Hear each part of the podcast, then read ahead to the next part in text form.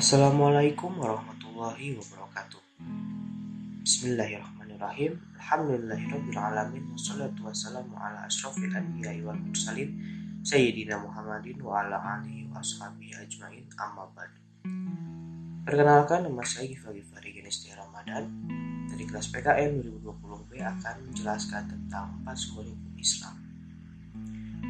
Islam lahir sebagai rahmat bagi seisi alam yang menuntun umat manusia dalam menjalani kehidupan di dunia. Selama hidup, manusia tidak luput dari beragam masalah dan kegalauan. Untuk mencari solusi pemecahan masalah, umat Islam dapat bersandar pada sumber-sumber hukum Islam yang jelas. Sumber hukum Islam yang dimaksud adalah Al-Quran, hadis, ijma, dan kias. Al-Quran adalah kalam Allah yang berfungsi sebagai sumber hukum yang utama kehadiran hadis, ijma, dan kias bukan sebagai penyempurna Al-Quran, sebab Al-Quran telah sempurna, namun pemahaman manusialah yang tidak sempurna, sehingga dibutuhkan penjelas agar pesan yang terkandung dalam Al-Quran dapat dipahami secara sebenar-benarnya. Agar ilmu kita tentang agama Islam bertambah, mari kita kenal lebih dalam empat sumber hukum Islam berserta kedudukannya. Yang pertama ada Al-Quran. Al-Quran adalah kalam Allah yang diturunkan kepada Nabi Muhammad SAW. Dalam hukum Islam, Al-Quran merupakan sumber utama. Mengapa? Karena Al-Quran dijamin keautentikannya dan juga terhindar dari intervensi tangan manusia. Meski merupakan sumber hukum utama, Abdullah Ahmad dan Naim dalam buku Dekonstruksi Syariah menyebutkan bahwa Al-Quran bukanlah kitab hukum maupun kitab kumpulan hukum. Beberapa alasan adalah karena aturan di dalamnya bersifat universal, Bahkan hanya 80 ayat saja yang eksplisit menggunakan kata hukum. Menurut beliau, Al-Quran lebih pantas dikatakan sebagai kitab petunjuk untuk standar moral perilaku manusia. Karena pembahasan ibadah dan muamalah dalam Al-Quran bersifat umum, maka diperlukan suatu penjelas. Nabi Muhammad SAW lah yang kemudian merincinya melalui perkataan dan perbuatan beliau. Contohnya adalah sholat dan zakat.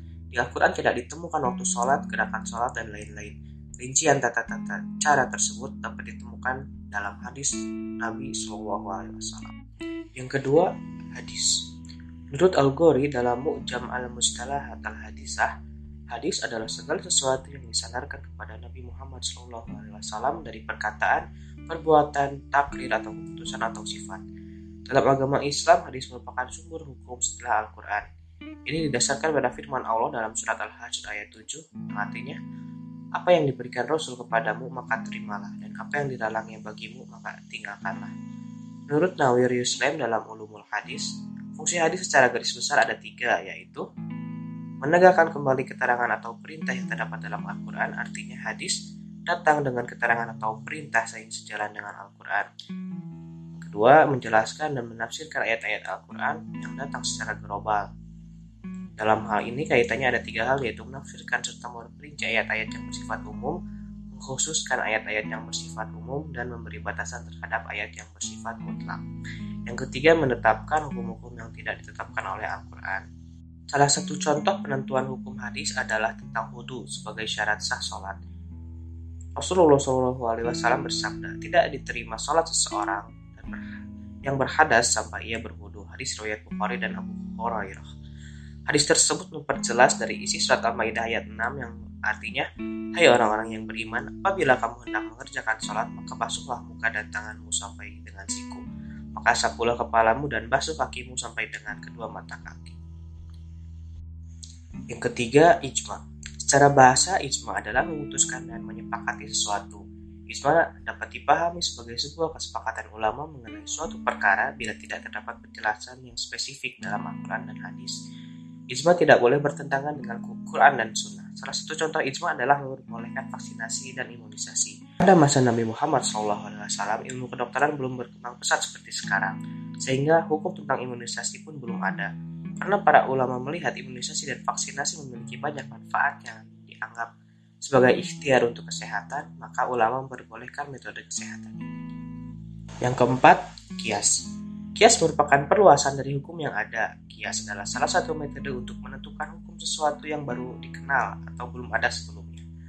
Dengan cara mencari padanannya dengan hal yang sebelumnya diketahui dan sudah diatur dalam Al-Quran dan hadis.